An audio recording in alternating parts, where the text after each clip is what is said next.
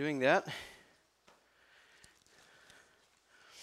I must confess here, this message, I'm not sure.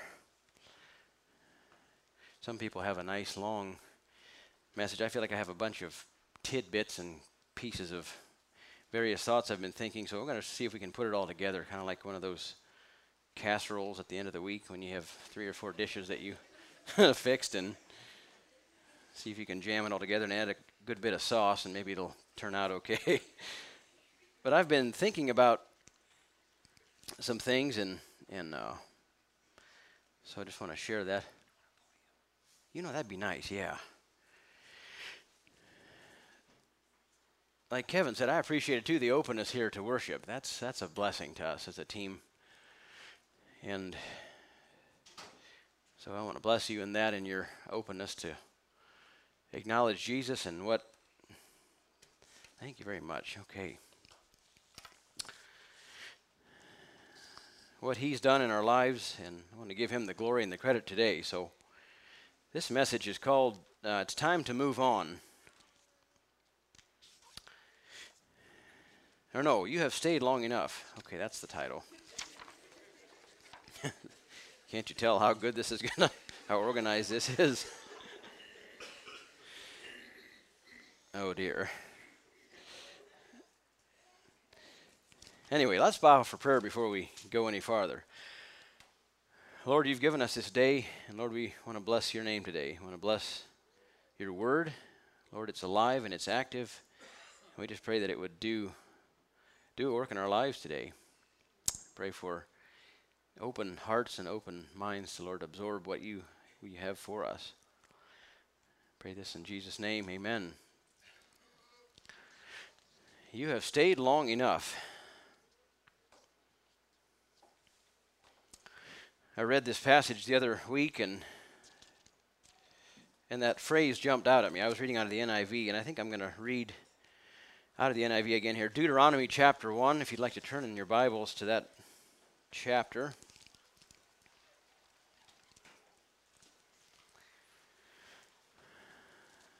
The word Deuteronomy means a, a repeated law. So this was a repeat of of the law that was given to the Israelites. This was Moses speaking I think the one commentary thought it might have been the last six or seven days of his life. So he was getting toward the end of his life and was speaking to the nation and reminding them as you go on in Deuteronomy, it just kind of refreshes your memory of what happened to the to the nation of Israel and refresh their memory as well. So God was speaking to them and through Moses, and Moses was just telling them, you know, what all God had said. Deuteronomy chapter 1, reading out of the NIV version. These are the words Moses spoke to all Israel in the desert east of the Jordan, that is, in the Arabah, uh, opposite Suph, between Paran and Tophel, Laban, Hazeroth, and Dizahab. It takes 11 days to go from Horeb to Kadesh Barnea by the Mount Seir road. In the 40th year, on the first day of the 11th month, Moses proclaimed to the Israelites all that the Lord had commanded him concerning them. This was after he had defeated Sihon, king of the Amorites, who reigned in Heshbon, and at Edrei had defeated Og, king of Bashan, who reigned at Ashtaroth. East of the Jordan, in the territory of Moab, Moses began to expound this law, saying, The Lord our God said to us at Horeb, You have stayed long enough at this mountain. Break camp and advance into the hill country of the Amorites. Go to all the neighboring peoples in the Arabah in the mountains, in the western foothills, in the Negev, and along the coast, to the land of the Canaanites and to Lebanon, as far as the great river, the Euphrates. See, I have given you this land. Go in and take possession of the land that the Lord swore he would give to your fathers, to Abraham, Isaac, and Jacob, and to their descendants after them. You have stayed long enough at this mountain.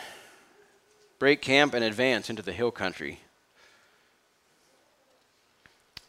I don't know what this means to you, but I was talking to somebody last fall, and he said, "Mike, I think you have a, I have a word for you." And you know, I wonder sometimes about that when somebody says that. You you wonder what what all's behind that, and if it's really something to be listened to or not. But he said things are going to be different or something you're going to be entering a new chapter a new phase of your life or ministry or something to that effect. And i guess i've thought about that. I wonder what that means. Uh, i'm not sure exactly what it means but I, I do it's in my in my mind and i've been wondering about that. And then when i read this phrase it's time you've stayed long enough at this mountain it's time to move on. Wonder what god has in mind for for our family for our ministry and what's God got in mind for you? What does that ring in your mind? It's time to move on. You've stayed long enough. If women are shopping and they go into a store and there's not what they'd like, they don't just stay there and maybe walk around the racks in a different direction. You move on to another store. if we're deer hunting, I know I like to deer hunt. I grew up doing that some, and if you sit for a day or day and a half at the same spot and don't see anything, it's probably time to move on.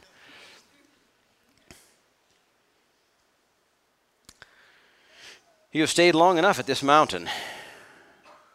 Maybe you stayed long enough at this relationship. Maybe it's a relationship that God is calling us to move away from and, and move ahead. Maybe it's a where you're living. Maybe it's for the state you live. I heard a couple of stories this week of, of somebody that moved uh, through kind of a unique set of circumstances out to the western part of the United States, I think in Washington actually. And so I asked, how, how did that come about? What's the connection? Well, they said it was a God thing. And I'm glad to hear that, that God moves people, God directs people. You know, God directed the nation of Israel. They wandered for a long time. And probably felt kind of discouraged a lot of the time, just going in circles in the desert, wondering what their purpose was. But God, God had a purpose. God had a plan. He had made a promise to Abraham and uh, wanted to fulfill that. So you stayed long enough at this mountain, break camp, and advance into the hill country.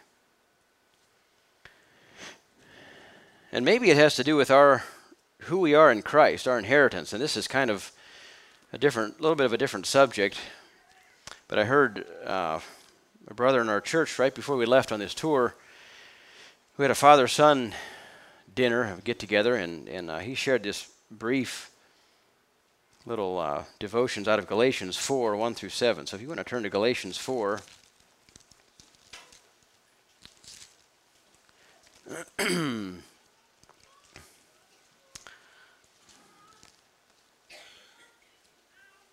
Galatians 4 1 through 7. This is out of the King James.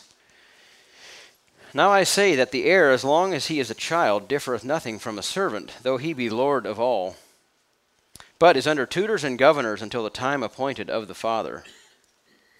Even so, we, when we were children, were in bondage under the elements of the world. But when the fullness of the time was come, God sent forth his Son, made of a woman, made under the law to redeem them that were under the law, that we might receive the adoption of sons. And because ye are sons, God hath sent forth the Spirit of his Son into your hearts, crying, Abba, Father. Wherefore thou art no more a servant, but a son. And if a son, then an heir of God through Christ. He said, We're no longer a servant. If we know Jesus Christ is Lord today, we're a son. And how many times do we live as a servant? You know, the servant doesn't have near the privileges that the son has. The son is the heir. The son is the heir to the to the father's land and his goods and and we're sons of God. We're not servants of God. We're sons of God today if we know Jesus is Lord. That was just a huge huge thing and I can't even begin to say it like Conrad said it, but it moved me. It moved me to, to think about that. What, what is my identity today? What, what do I see myself as? I've heard the saying that God came for us, God came to save who we are, not who we think we are. Do you ever think about that? Who you think you are? That can be a whole variety of, of different things. Do we see ourselves as God sees us today? God came for us as we are. God didn't come to save who we think we are, He came to save are. Wherefore thou art no more a servant, but a son, and if a son, then an heir of God through Christ. There's a story that I read about this that really illustrated the, the point of sonship rather than servantship. Watchman Nee tells about a new convert who came in deep distress to see him. No matter how much I pray, no matter how hard I try, I simply cannot seem to be faithful to my Lord. I think I'm losing my salvation. Nee said, Do you see this dog here? He is my dog. He is house trained. He never makes a mess. He is obedient. He is a pure delight to me. Out in the kitchen, I have a son, a baby son. He makes a mess. He throws his food around. He fouls his clothes. He is a total mess. but who is going to inherit my kingdom? Not my dog. My son is my heir. You are Jesus Christ's heir because it is for you that he died. And we are Christ's heirs not through our perfection, but by means of his grace. And little by little in life, I think we learn that. It's his grace. It's not our perfection. It's not our ability to do things. Because if we have all the ability to do things, we don't really need God. And, and it's when we feel like we don't have a leg to stand on that God can shine through brighter, I believe. Marv, you know about this, but getting up in front of people and feeling like, what in the world are we doing here? Nothing worked right that morning and got a late night, got to bed late and get up early and, and uh, but it's not about that. I guess I was reminded of that this morning. Even when everything doesn't work and all we can do is stand up here and and proclaim that Jesus is Lord, that's really all that we need to do. That's He'll do the rest. He'll He'll uh, complete the complete the course in our life and, and complete our what we need to do. So I don't know if those two things. I guess I've been I've been thinking about that. I've stayed long enough. You know, it's time to move on, and maybe our identity has something to do with that. God's been working in my life through, through the last number of years on identity, who I am in Christ. It's not our last name, it's not our ability. It's who he is and what he's done in our life. And that's that's the that's the bottom line. That's the bottom line today. I'd like to just close with a, a prayer and some of you may have heard this prayer. It was uh, given at the opening of the, the Kansas Senate session a number of years ago. It says this opening or this interesting prayer was given in Kansas at the opening session of their Senate. It seems prayer still upsets some people. When Minister Joe Wright was asked to open the new session of the Kansas Senate, everyone was expecting the usual generalities, but this is what they heard. Heavenly Father, we come before you today to ask your forgiveness and to seek your direction and guidance. We know your word says, Woe to those who call good evil, but that is exactly what we have done. We have lost our spiritual equilibrium and reversed our values. We confess that we have ridiculed the absolute truth of your word and called it pluralism. We have exploited the poor and called it the lottery. We have rewarded laziness and called it welfare. We have killed our unborn and call it choice. We have shot abortionists and call it justifiable. We have neglected to discipline our children and called it building self esteem. We have abused power and called it politics. we have coveted our neighbor's possessions and called it ambition. We have polluted the air with profanity and pornography and called it freedom of expression. We have ridiculed the time honored values of our forefathers and called it enlightenment.